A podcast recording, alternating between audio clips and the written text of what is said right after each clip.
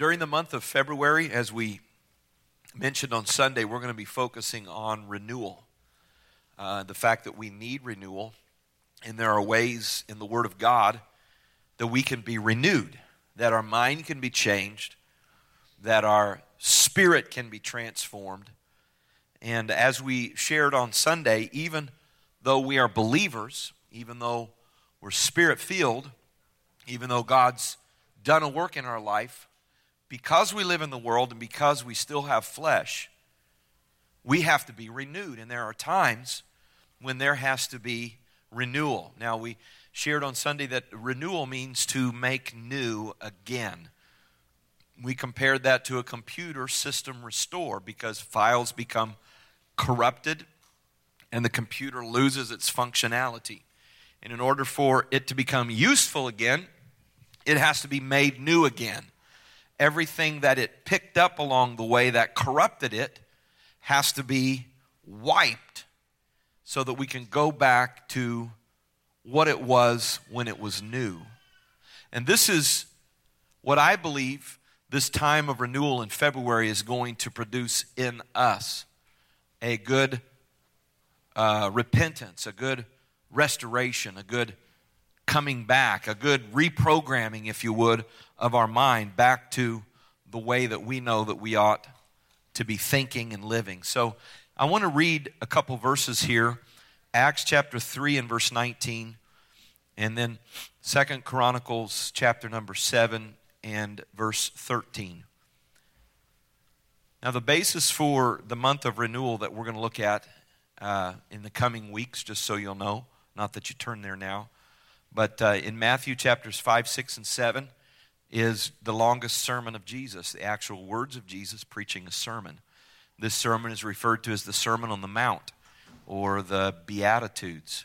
And in uh, Matthew uh, chapter number 6, I believe it is, right in the middle of the Beatitudes, uh, the first 16 or 18 verses of Matthew 6, Jesus tells people some instructions about three things that every Christian is to be doing.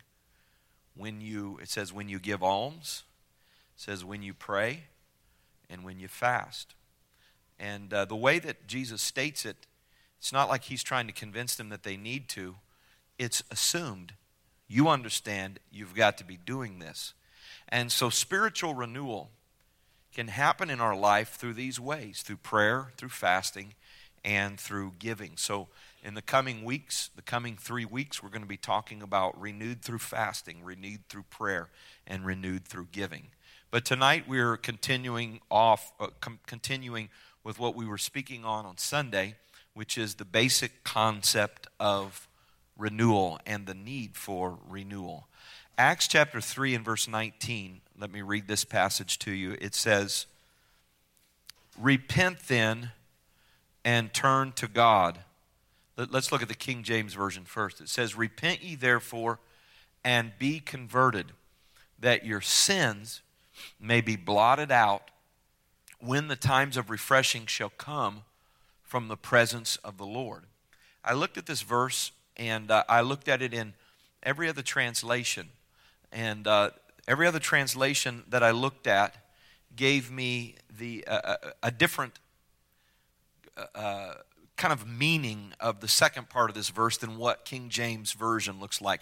I'm going to read one of them, but I could read several. This is the uh, NIV. It says, Repent then and turn to God so that your sins may be wiped out, so that times of refreshing may come from the Lord.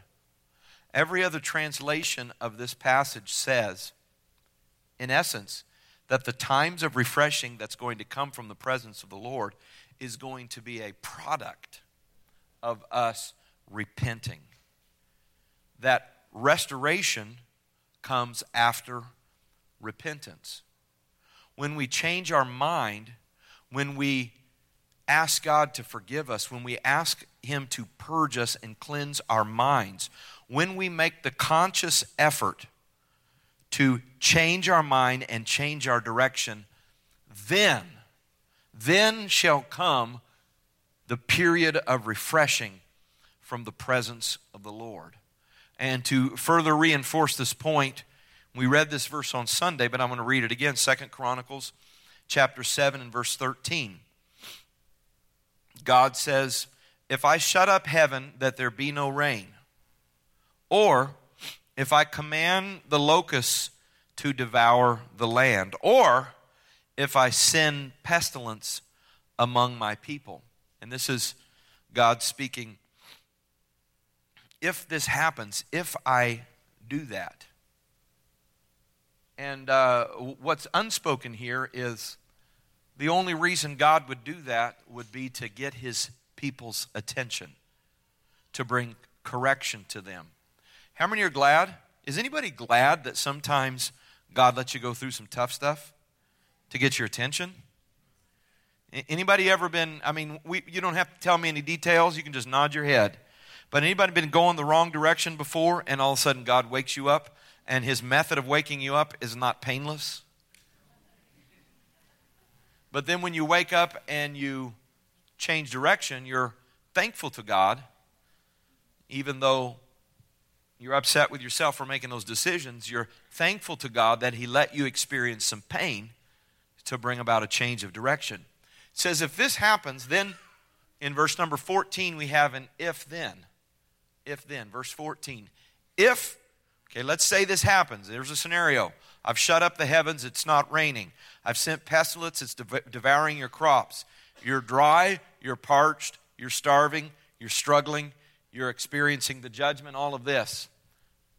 If this happens, then, if my people, which are called by my name, shall humble themselves and pray and seek my face and turn from their wicked ways, if you do this, then will I hear from heaven and forgive their sins and heal their land.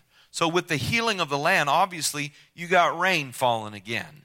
You got the purge of locusts being taken care of. You got crops growing again. You got prosperity and blessing coming again. So the Bible says when these things happen, when you go through a dry spell, when you're facing difficulty, when you get off track, when God's correction comes, when these things happen, if these things happen, if you will humble yourself and pray and seek the face of God, turn from your wicked ways, then will I hear from heaven and forgive their sins and heal their lands. It goes back to the same exact principle that we see in the book of Acts, chapter 3. Repent and turn to God that your sins may be wiped out, so that times of refreshing may come from the Lord.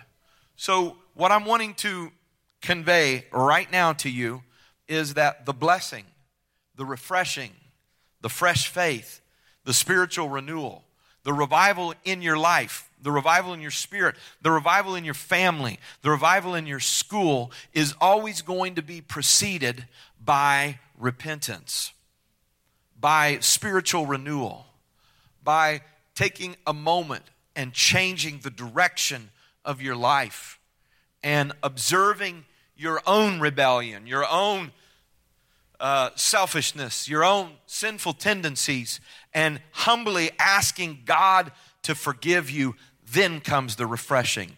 Then comes the rain, and then comes the blessing. Somebody say, Praise the Lord.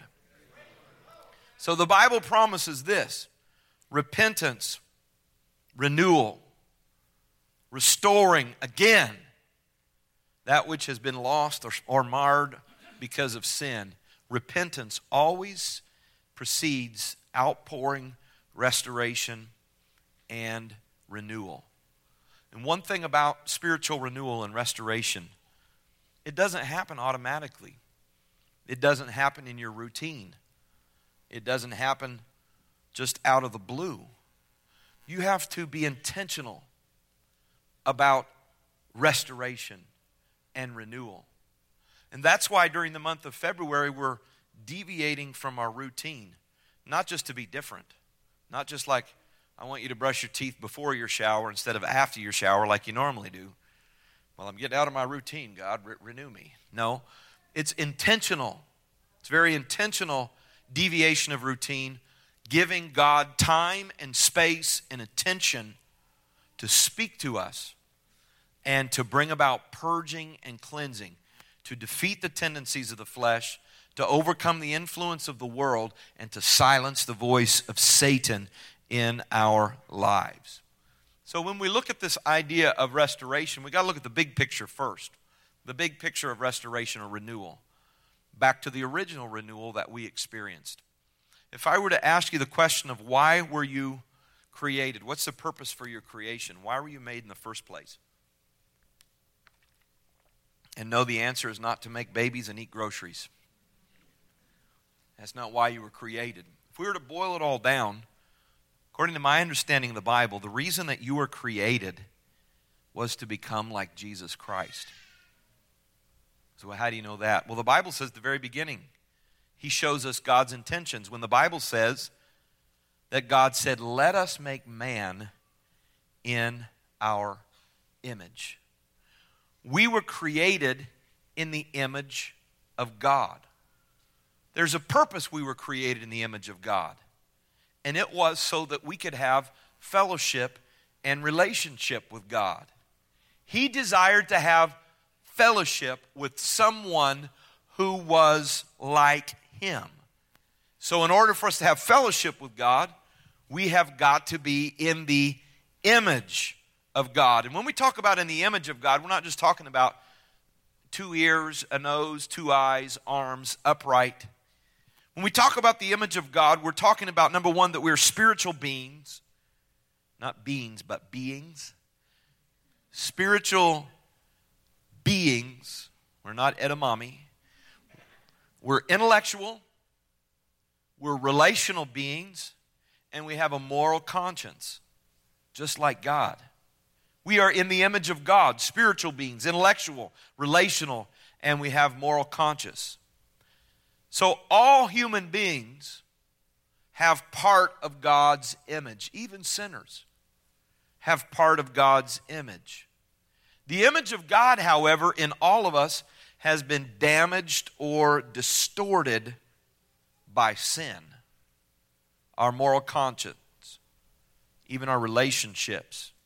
Spiritually, we've been damaged by sin. We have been corrupted by sin. And the thing is, it's universal because the Bible teaches that all have sinned and come short of the glory of God. We were all created in the image of God, but the image of God in all of us has been distorted, damaged, and corrupted. So, the image of God, if it were to be restored in us, if it were to be renewed in us, what would it look like? What would it look like? Anybody want to guess? it would look exactly like Jesus Christ. Obviously, we're not talking about appearance, we're talking about the nature. If our created nature was restored or renewed, it would look just like Jesus. The Bible says that Jesus Christ is the image of the invisible God. We're not just talking about his appearance, we're talking about his nature and his character. This is the image of the invisible God. So, you and I, if we're restored to our original created restoration or renewal, we would be back in the image of God, which means we would be just like Jesus Christ. So, a restored human being back to its original image that had not been distorted by sin would look like Jesus Christ. Does everybody understand that and agree with that? So, the objective of the gospel, the objective of the cross, the objective of the Holy Spirit in our lives is to fix the damage of sin and restore the original image of God that was impressed upon us, which we most clearly see revealed through Jesus Christ Himself. In Ephesians chapter 4, verse 24, it says uh, that, that you put on the new man, which after God is created in righteousness and true holiness. So when we were born again, the old man dies and we put aside the characteristics of the old man and we put on the new man. The new man is created after God in righteousness and true holiness. So we were created to be renewed so that we would be like God again, that we would be righteous and we would be holy. Do you believe that? Because if you don't believe that, then what are you doing here tonight? If you don't believe that God's will for you is that you become righteous and holy like God is righteous and holy, and that's why you were filled with the Holy Ghost in the first place. You weren't filled with the Holy Ghost so that you could have a good feeling and speak in a different language. You weren't filled with the Holy Ghost just so you could get your ticket punched, which gives you access to heaven. But you were filled with the Holy Spirit after you repented of your sins so that God's purpose would be done in you, and that is that you would be restored to your original created image, which is the image of God, which is just like Jesus Christ. We were created to be like God. And so the Bible says of believers, says, Be ye holy. 1 Peter 1, verse 15 and 16 says, Because he that has called you is holy, so be ye holy in all manner of conversation. That when it says conversation, it doesn't mean just talking to somebody, it means throughout all your lifestyle. Be holy because God is holy. Because verse 16 it says, Because it is written, Be ye holy, for I am holy. It's quoting in Leviticus chapter 11, verse 45, where it says again this Be ye holy, for I, the Lord, am holy. So God's will is that we would be holy. Now, I, I, want you to get a picture of this right now. Um, and in order to illustrate this point I want to make right now, I want to take your minds back to remember the children of Israel. The children of Israel, their deliverance from slavery is in the book of anybody know what the book is where the children of Israel were set free? from slavery? Exodus, correct. Exodus. The book of Exodus is where the children of Israel were miraculously brought out of Egypt. But the book of Exodus does not just tell the story of their deliverance from Egypt, because the second half of the book of Exodus includes the giving of God's law, which illustrates this point to me that God brought them out supernaturally from Egypt, which is a type of the world, which is a type of bondage, which is a type of sin. He brought them out. But then he said, Now, if you will do this, if you will live this way, it will bring Egypt out of you. So, first of all, God has to do his part and bring us out of sin. Bring us out of our addictions. Bring us out of those situations that are impossible for us to overcome. But then he gives us his law which is his expectations for how they were supposed to live. And the purpose for that was it was going to bring Egypt's influence out of them so that eventually they could move into the promised land and eventually they could enjoy the promises of God as a, as a blessed people. And so the same is true for us. Through salvation, through the cross, through the power of the Holy Ghost, we are saved from sin. And we are brought out of the world. But unfortunately, God doesn't do all the work. After you're justified, then begins the process of sanctification. And I've heard the debate before who sanctifies? Is it what we do, or is it what the Spirit does? And my answer is for those arguing back and forth, it's both of them right? We are laborers together with Him. The Spirit sanctifies, but the Spirit sanctifies over time, and the Word, the Bible says we're washed by the Word. The Word of God cleanses us, not because we hear it and it makes us feel good, but because we hear it and we do it. Come on now. Be not just a hearer of the word, or you're going to fool your own self. But if you want the word to bring about change, you got to listen and then do it. Because if you just listen and don't do it, it's like somebody that looks at themselves in the mirror and doesn't fix what's wrong and walks away. But in order for the word to bring change, you got to do something when the word convicts you, when the word speaks to you. And so, children of Israel, it's not enough that you have the law, now you got to do the law. Children of Israel, once you live the law, then it brings about the change. And the change and the transformation called sanctification. What is sanctification? Sanctification is restoring the image of God in us. And it takes time, it's a process. It doesn't happen overnight, it doesn't happen in 10 or 15 minutes. It's not completed even in 10 or 15 years. But the work of God through His grace and mercy is restoring the image of God in us.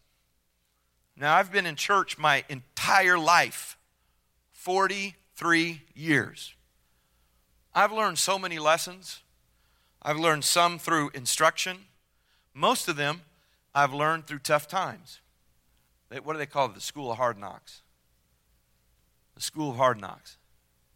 And but you know what I've I've learned is what I'm discovering is at 43 years of age, after being in church my whole life, leading a congregation of people, that I am still being shaped by God through experiences and through His Word.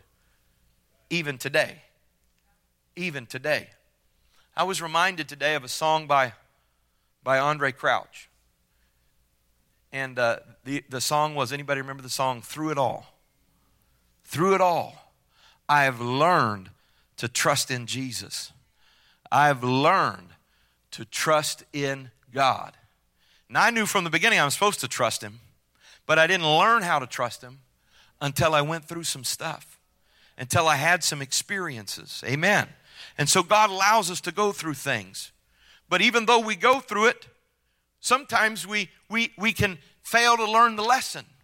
But it's God's will that when we learn the lesson to become doers of the word and not just hearers. Amen.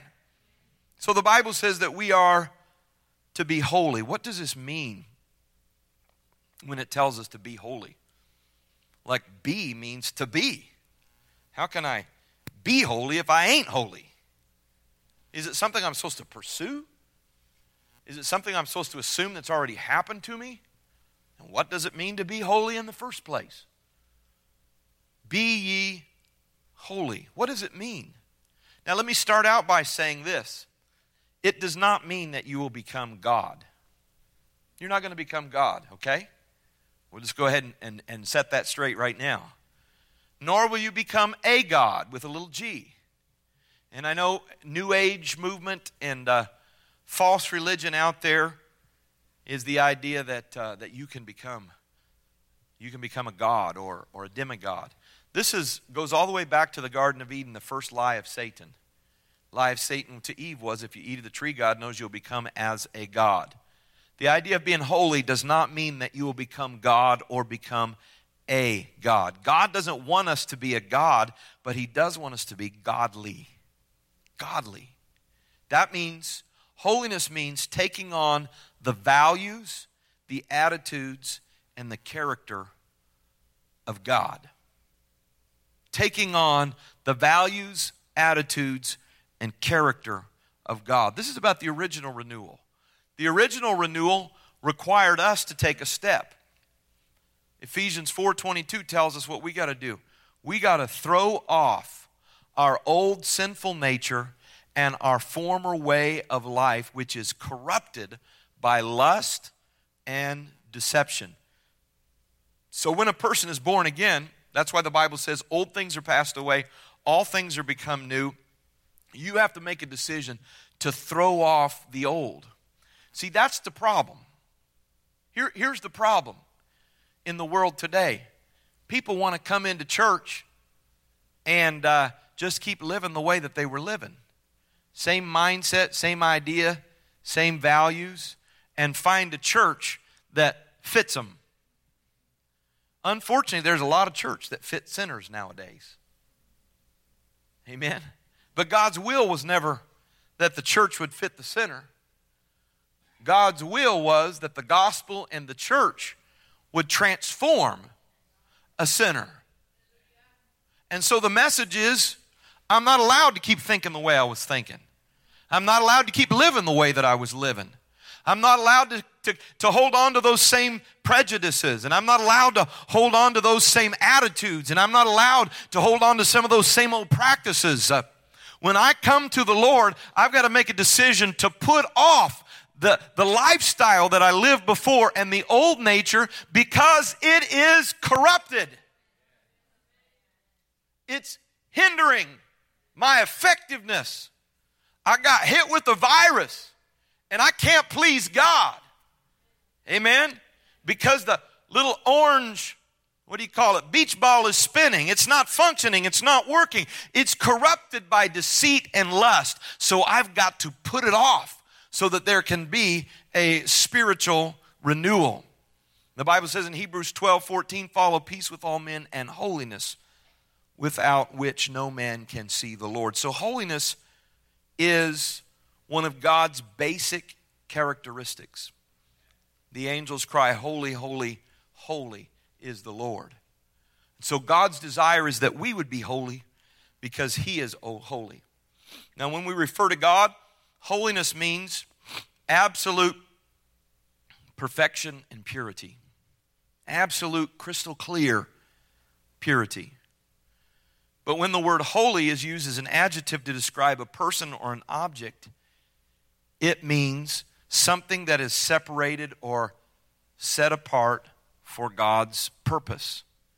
So it includes separation and dedication separated from everything else, dedicated to God's purpose.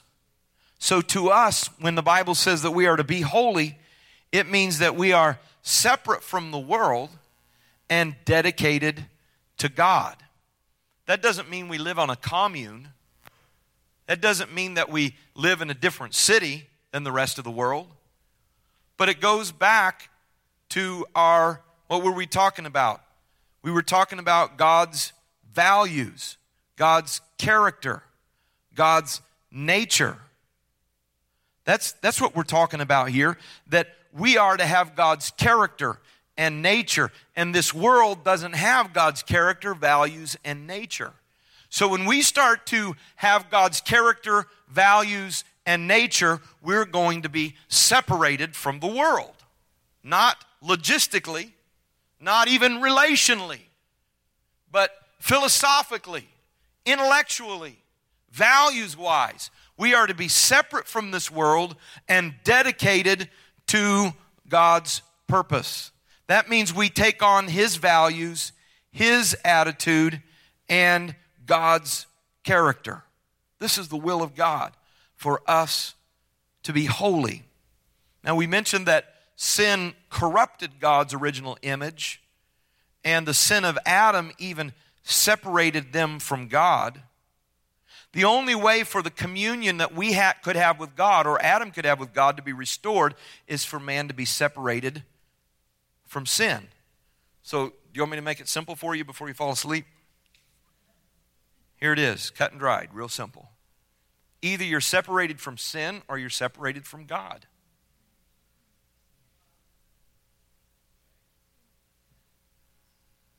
one way or the other.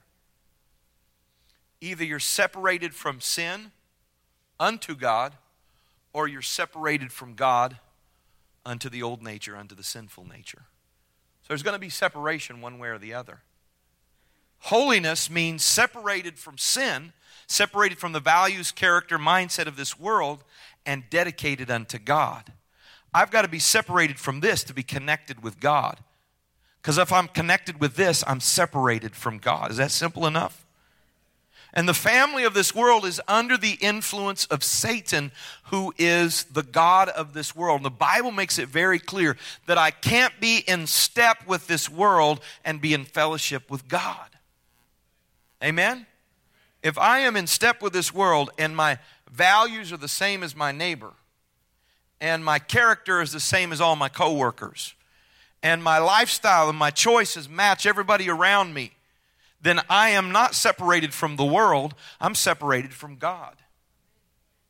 But when my values, my character, my conversation, my lifestyle, my choices are different from the people around me, not that I don't have friends, not that I don't talk to them. What happens is typically you have rich relationships and they have respect for you. But at the end of the day, you understand I'm different from them because I'm connected to God. And the only way I can be connected to Him is there's got to be a separation from that.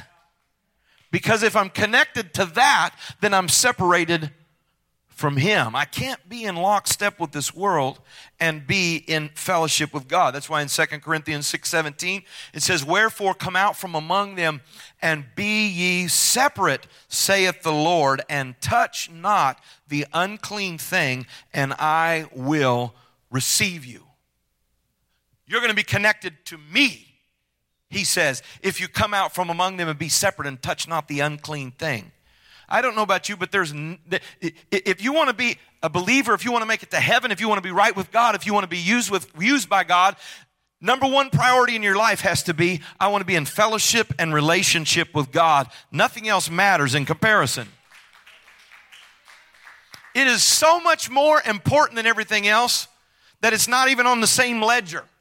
It's not even on the same page. I want to be in fellowship with God. And anything that creates separation between me and God is going to be separated from my life because I want to be connected to Him. Amen. And if we're honest with ourselves, we see things that are pulling us away from God, changing our attitude so that we don't worship God, changing our mindset so that we don't put Him first. Uh, I want to tell you if there's anything in my life uh, that is changing my attitude or changing my priorities away from connectedness to God, then I've got to separate from it. This is what we're talking about when we're talking about holiness separation and dedication to God separation from that so I can be connected to Him. In Romans 12, 1 and 2, we read this verse over and over again. I beseech you, therefore, brethren, by the mercies of God, you present your bodies a living sacrifice, holy, acceptable unto God, which is your reasonable service.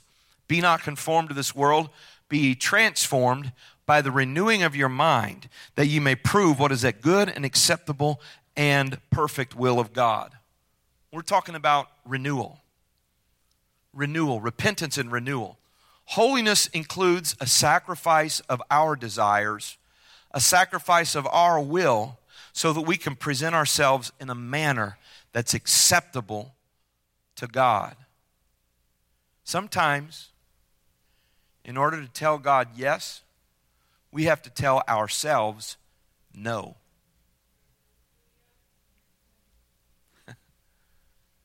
we have to tell ourselves no in order to tell God yes. In our culture in 2016, it is almost impossible. We've forgotten how to deny ourselves. We do whatever we please. But in order to say yes to God, many times we have to say no to ourselves. This is the powerful thing about fasting. Fasting is a denial of your flesh. Fasting is telling yourself, at the very base nature, no. I'm telling my flesh no because I'm connecting with God during this season and during this time because I'm saying yes to God. I'm saying what Jesus said in the garden, which is not my will, but thine be done. I want to talk here about uh, sin just for a minute here because um, the Bible tell, t- teaches us about sin, particularly in First John, it talks a lot about sin. Now, the one thing that I'm, I'm not spending a lot of time focusing on is that you, but I'm going to say it right here. It's impossible for you to live above sin without the Holy Ghost. You've got to have the Holy Spirit because the law of the Spirit is what overpowers the law of sin. If you're not born again or born of the Spirit, then the law of sin has power over you. But the new law that has power over the law of sin is the law of the Spirit of life in Christ Jesus, Romans 8. For The law of the Spirit hath made me free from the law of sin and death. So without the Spirit, I don't have the law of the Spirit operating in my life. I'm subject to the law of sin. But when the Spirit comes, it sets me free. The law of the Spirit can free from the law of sin. Why? Because a new nature is born in a man through the baptism of the Holy Spirit. When you were born again, you had a new nature born into you, and this new nature does not desire to sin, but desires to please God and submit to God. And all of that is programmed into the new nature. Anybody remember when you first got the Holy Ghost? Remember what it felt like when you first got the Holy Ghost? And, uh, and you just wanted to be in the presence of God. And you loved everybody, even the ugly people. You just loved them, man. You wanted to hug everybody. And, and uh, um, the sinful things, they used to entertain you and attitudes, it, it's just reprehensible to you because there's a new nature in you. And the new nature has a built in desire to please God. The new nature loves to worship God. The new nature is connect. That's what happens when you get the Holy. That's why we got to have people getting the Holy Ghost around here. The Lord knows I can't preach good enough to help anybody unless the Spirit gets inside of them and that new nature that desires to please God is put in them. That's why the law of the Spirit overcomes the law of sin. The new nature does not desire to sin. And it's a real frustration trying to live above sin without the Holy Spirit because the law of the Spirit overcomes the law of sin. But I want to look at these passages here in 1 John. 1 John 3 and 9 says, Whosoever is born of God doth not commit sin, for his seed remaineth in him. And he cannot sin because he is born of God. Anybody ever read that scripture before? Nope, never have. And you read that scripture and you're like, oh my goodness, what's this mean? He that is born of God doth not commit sin, for his seed remaineth in him, and he cannot sin because he is born of God. This is saying that the child of God does not practice sin. The child of God does not want to sin because he has received a new nature. That's why he says he cannot sin because he is born of God. And our now, now we're born of God. If we're born of God, then that means God is our Father. And just like our Father, who cannot tolerate sin, we have his seed in us and we can't tolerate sin. Just like our Father hates sin, His seed is in us because we're born of God, and we hate sin as well. Now, this doesn't mean that the Christian lacks the ability or the capacity to sin, right? Everybody said, Praise the Lord. Let's it doesn't mean that we lack the capacity to sin because 1 John 1 8, 1 John, same book, 1 John chapter 1, verse 8 says, If we say that we have no sin, we deceive ourselves and the truth is not in us. So how do we how do we put these two verses together?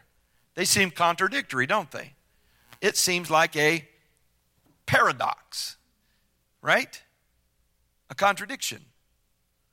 He that is born of God cannot sin. But then the Bible says if you say you have no sin, you're deceiving yourself. And the truth is not in us. And it's not just that the Bible says these two things, but the same writer in the same letter says these two things. So either John's confused or we have some truth to unearth here. What does it mean? What does it mean? Okay, let me use this example here It says that uh, whosoever is born of God did not commit sin, cannot sin because he is born of God. It does not mean that you're physically incapable of sinning, but what it means is that you are restrained from sinning by your knowledge. Let me give you an example. Anybody have any food allergies? Anybody have like a severe food allergy? Anybody know somebody that has a severe food allergy? And uh, I have a friend that um, if he eats any shrimp, his eyes will swell shut. And if he doesn't get some medicine, his throat will close off. That's a problem, right? You can't breathe. To put a straw down there real quick, whatever. And so it doesn't mean that he is incapable of eating shrimp. He can very much pop one in his mouth. It very much tastes good to him. He can very much chew it up and he can very much swallow it. But when I put shrimp in front of him, he says, I can't eat shrimp. Oh, yes, you can eat shrimp. Your teeth work. You still got a swallower. Take a whiff, smell it. Mmm, smells good, doesn't it? He doesn't mean he's physically incapable of eating shrimp. What he means is his knowledge about the effects of the shrimp restrains him from eating the shrimp. So when we are born of God, when his nature is in us, an opportunity to sin arises, we're like, I remember the last time I did that. I know what's going to happen if I do that. And so, because of the nature of God and the knowledge that I have, I can't do that because I have knowledge of the effect that it's going to have in me. Now, here's deception. Here's the deception of sin is to convince you, try to convince you that it's not going to have that effect. And when it starts having that effect, to blind you to the fact that it's having that effect. Now, the thing about my shrimp example is you're going to know it. But with the sin example, you start backsliding and you don't even know it. Spiritually, you start gagging, gasping for breath. But you've become so dull and deceived by Satan that you don't even realize it. You can even come to church and sit on the pew and be spiritually dead in your sins. But when you have the nature of God, when you're renewed in the Spirit, all of a sudden, those priorities come back in order the character and values of God. I'm talking about a good old fashioned praying through where it starts adjusting your way of thinking, where you put aside some things that you picked up. Because remember, I said all of us need to be renewed. All of us get corrupted from time to time. All of us sin. Not me. You're deceiving yourself. Devil doesn't even have to work. You don't have to show up and deceive you. You're deceiving yourself. The Bible says it. If you say you have no sin. So it doesn't mean you're physically incapable of sinning, but that you are restrained by your knowledge. Christians are restrained from sinning by their new nature. And as long as the new nature is in control, the Christian will not sin. It's the will of God. 1 John 2:14 says, "I have written unto you fathers because ye have known him that is from the beginning. I have written unto you young men because ye are strong. And the word of God abideth in you, and ye have overcome the wicked one." You overcame Satan because the word of God was in you. I like it. The, the Bible says in Romans chapter 6, um, it says, uh, put, put up verse 1. I used to be able to quote it, but it's, it's getting a little rusty. Uh, Romans 6 1. What shall we say then? Shall we continue in sin that grace may abound? Shall we continue in sin that grace may abound? 6 2 says, How could you continue in sin? God forbid. How shall we that are dead to sin live any longer therein? if you're a Christian, if you're a believer, if the new nature is in control, you are dead to sin. Why? Because the old man was crucified with Christ so that we should no longer serve sin. We nailed the old nature to the cross uh, so that we should not serve, and there is a new nature inside. And we have to understand that we are dead to sin. Look at somebody and say, You're dead. Amen. How would a dead man react if, if I slapped him in the face? He wouldn't do anything. All the people standing around the casket might get a little active, but the dead man ain't going to do anything.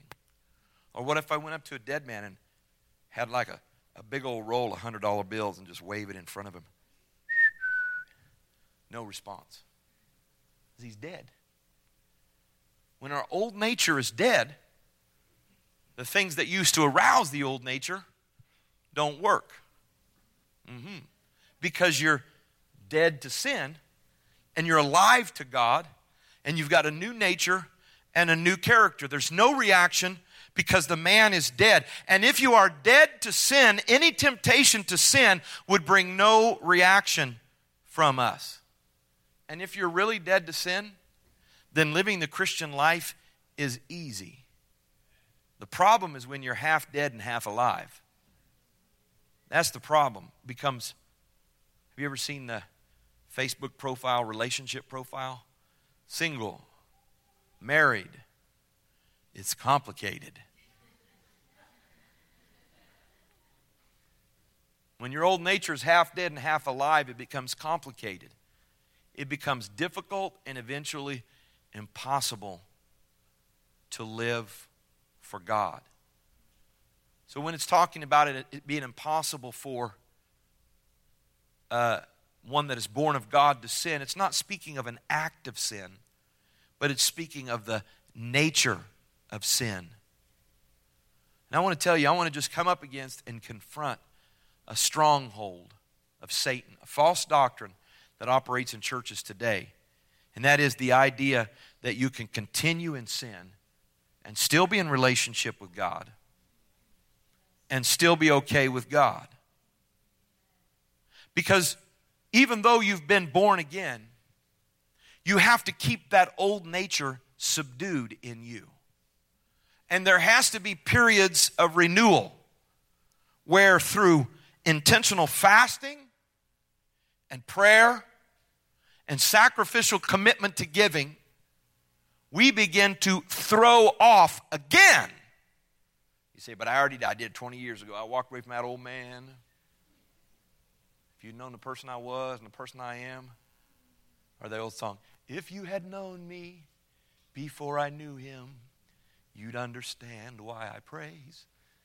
If you knew the person I was before I met Jesus. But the reality is, all of us become corrupted over time even sitting on a church pew hearing good preaching, we become corrupted and have to go through a time of renewal where we peel away, put off, take off the old man again, the old sinful nature, put it to death again, so that we can go forward in God because Roman 8, uh, Romans 8.23 lets us know that we're still waiting for the redemption of the body.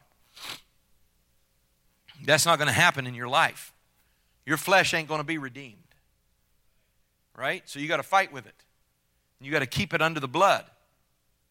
We are waiting for the redemption of our body. That's coming when this mortal puts on immortality. When I get to the other side, I'm not going to have to fight with the flesh anymore. But as long as I'm on this side, I have to keep the old nature dead. Amen. And I got to realize it has the tendency to rise up again, to come up from the ashes again. And we have got to keep a dead to sin attitude because there's no such thing as a sinner saint. God has given the saint a divine nature and a hatred of sin. And when a Christian sins, it is because he has not given the Holy Ghost full control in an area of his or her life. And he or she is yielding themselves to another master and becomes a slave to the master. 1 John 3 5 says, He that committeth sin is of the devil. They're under the, the uh, control of the master, which is sin. But as Christians, we were sinners, but now we are the children of God. In 1 John 2 1 says, My little children, these things I write unto you that ye sin not. And if any man sin, we have an advocate with the Father, Jesus Christ the righteous. So that sums it up. The reason for new birth, the reason for our redemption, the reason for our renewal is that we would be free from sin and live in victory over sin. But thank God that when we sin, if any man sin, we have an advocate with the Father, which is Jesus Christ the righteous. Let's give thanks to the Lord for the fact that we have an advocate. And I believe that um, in order to live in victory, personal prayer is very important. And when you pray, taking time to confess your sins. I don't want you to respond, but I'm asking a question just of you. How many of you confess your sins each time you pray? How many of you pause to do a little self evaluation and confess and ask forgiveness for your sins? Because without confession, there's no change. Without confession, without repentance, there's no forgiveness of sins. And if you're not doing that, those sins can settle into your life. And before long, your divine nature is no longer living and thriving. Your old nature is back in charge again.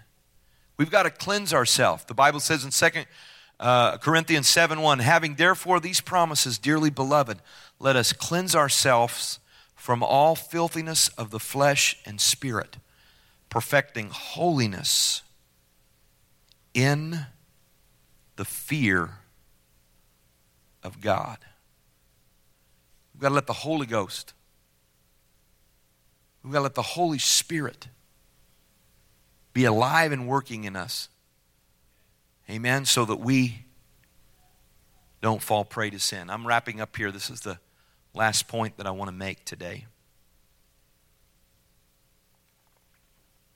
The Jewish Passover is followed by the Feast of Unleavened Bread.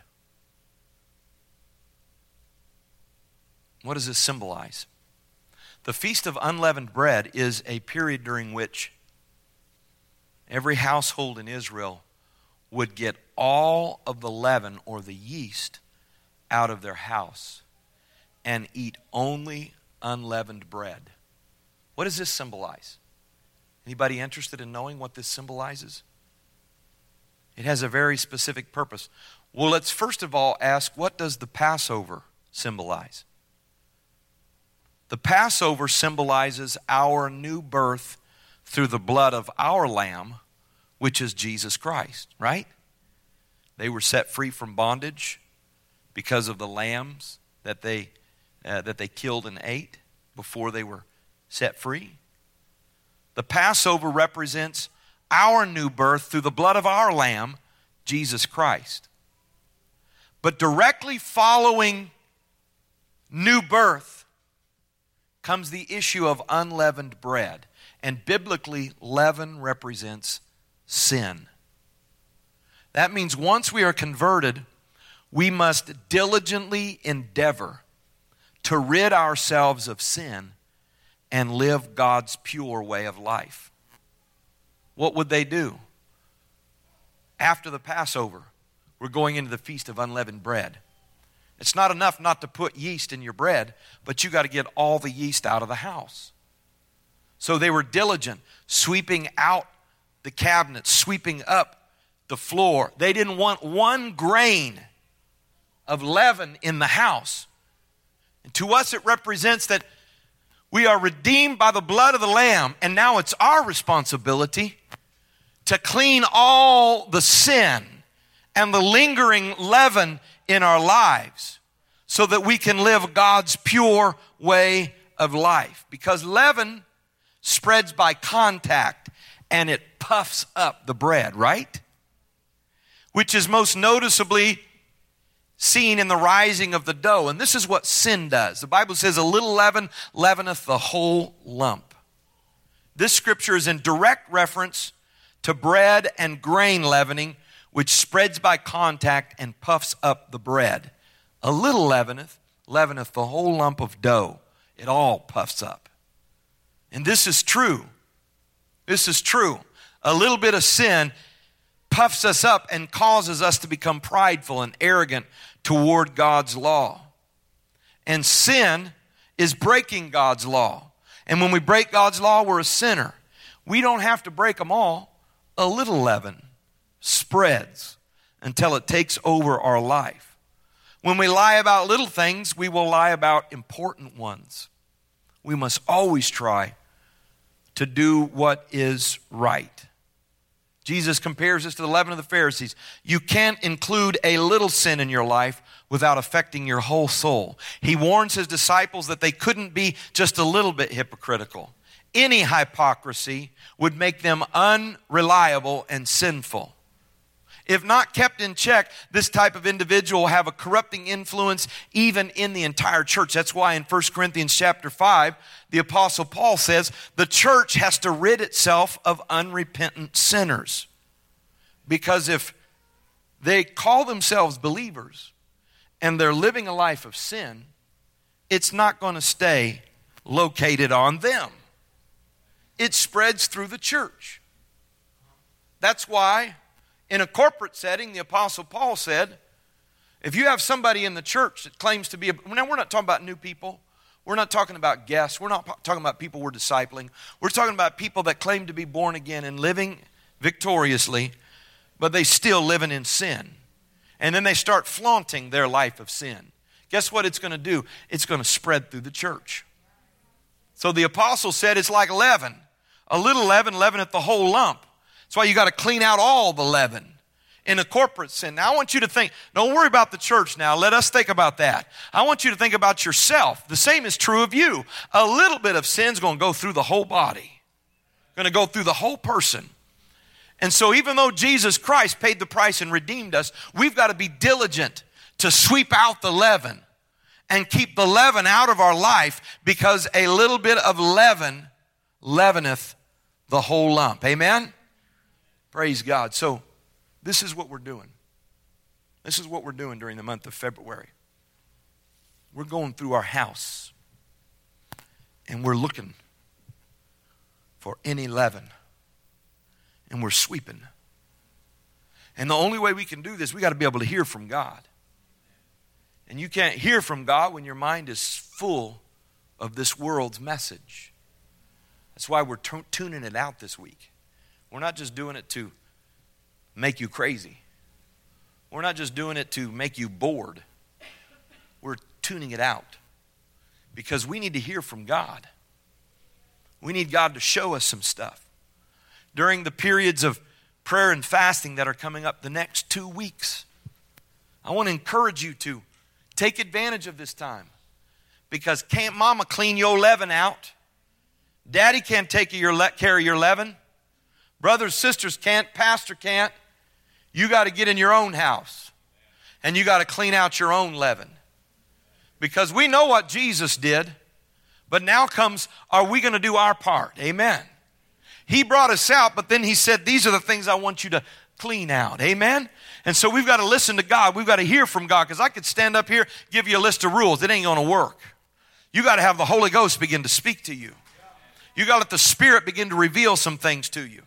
You've got to get down and get busy and get, get down to business with God. Amen. I'm not saying you have to beat yourself up and get out a whip and whip yourself on the back. I'm just talking about getting out of your routine, giving God some attention and saying, God, if you find anything in me that's not like you, take it away from me. Take it out of me because I don't want to be separated from you. I don't want any attitude, any conduct, any mindset uh, to bring a hindrance in my relationship with you. I want to be like you. So, God, any anything in me, if there's pride, if there's lust for this world, if there's lust for the things of this world, if there's lust for somebody, Lord God, I pray that you would highlight it. Amen. I've been hiding it, but I want you to highlight it right now for a minute uh, so that I can put it off, uh, so that I can put it off, uh, so that my new nature can come back to life, uh, can come back to prominence and power, so that I will not sin. Amen. Praise God. Hallelujah. Let's stand together right now.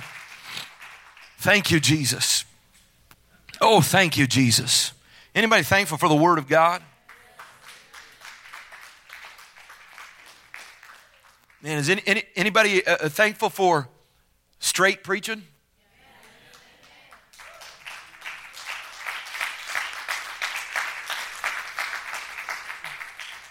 Because somebody reminded me the other day I'm an overseer, I'm a pastor. It's not, not my job to build a crowd, it's my job to take as many people as I can to heaven.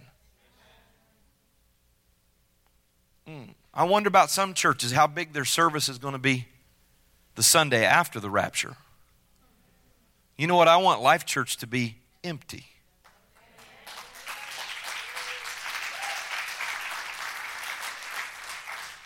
So, in order for that to happen, I've got to encourage you to come out from among them, to separate yourself from the influence of this world, from the effects of this world, so you can be connected and in relationship with your Heavenly Father. And, and I, don't, I don't go home with you, I can't look through your stuff, but I can see some evidences. When I, when I see people starting, starting to lay out a church, something ain't right. When I see people becoming inconsistent in their uh, tithes and offerings. Something's happening there. When I see attitudes and conflict and so forth, something's happening there. Now I can't get down in your stuff and look through it, and, and I'm not going to try to go to go down to your house and figure out what's going on, because I can't save you, but the power of the gospel can save you, and we're preaching about the power of God to save you. Hallelujah. I wonder if we could lift our hands and surrender right now. Lord Jesus, the month of February, Lord God. In the month of February, Lord Jesus, it's time to renew. Lord God, it's time to take note of how our spiritual altitude has fallen because some things have corrupted us. And God, I pray that there would be a renewal, that there would be, that you would take me back, Lord Jesus, to that place Take me back, Lord God, to that place of refreshing where I first found you where your anointing was real, where the vision for what you were going to do in my life was clear, where your power was upon me, and where God, you were first and foremost in my life, and I couldn't get enough of you. And I pray, Lord Jesus, uh, that there would be a renewal this month. Uh, renew me, Lord God, and take me back. Come on, that's it. Pray it right now. Jesus, I want you to take me back to that place. Uh, and God, anything in me that's hindering me, anything in me that's uh, creating separation between you and me, Lord God, I'm praying that you would highlight it uh, and that I would have the courage uh, to take it away, Lord Jesus, so that I can live, Lord God, in relationship with you. Help me, Lord God. Help me, Lord Jesus. Lord, let me get out the broom and begin to sweep out the leaven. Let me get in the cupboards and sweep out the leaven. Let me clean out, Lord God, this house of mine because I don't want uh, the whole of me to be impacted uh, by little things I let linger in my life, Lord Jesus. Let your seed be in me. Let your your nature be in me, Lord God. Let me be born of God again and again and again in Jesus' name. In the name of the Lord. Mm. Hallelujah. Hallelujah. Hallelujah. Hallelujah. In the name of Jesus. In the name of Jesus. In the name of Jesus. In the name of Jesus if my people, which are called by my name, shall humble themselves and pray, seek my face, and turn from their wicked ways, then I'm going to hear from heaven. I'm going to heal their land. Hallelujah. I'm going to bless them. Praise God. Praise God. Repent and be converted so that the times of refreshing shall come from the Lord. In the name of the Lord, this is where revival starts. Uh, this is where spiritual renewal starts. Uh, when people get down to business uh, about getting their lives clean and right with God. In the name of Jesus. In the name of Jesus. In the name of Jesus. In the name of Jesus. Hallelujah, Lord. Hallelujah, Lord. Praise God. Praise God. Why don't we put our hands together and give thanks to the Lord? for his spirit.